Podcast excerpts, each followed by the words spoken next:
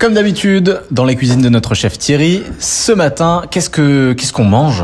J'ai envie de faire une bonne rillette, une rillette de canard à l'armagnac.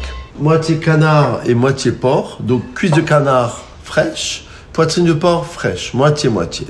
Vous mettez donc vos 15 grammes de sel euh, au kilo de viande. Vous mettez un petit sac avec des épices, donc clou de girofle, baie de genièvre, du thym vert et du poivre. Dans un petit linge, voilà. Donc vous désossez votre poitrine de porc si c'est pas fait.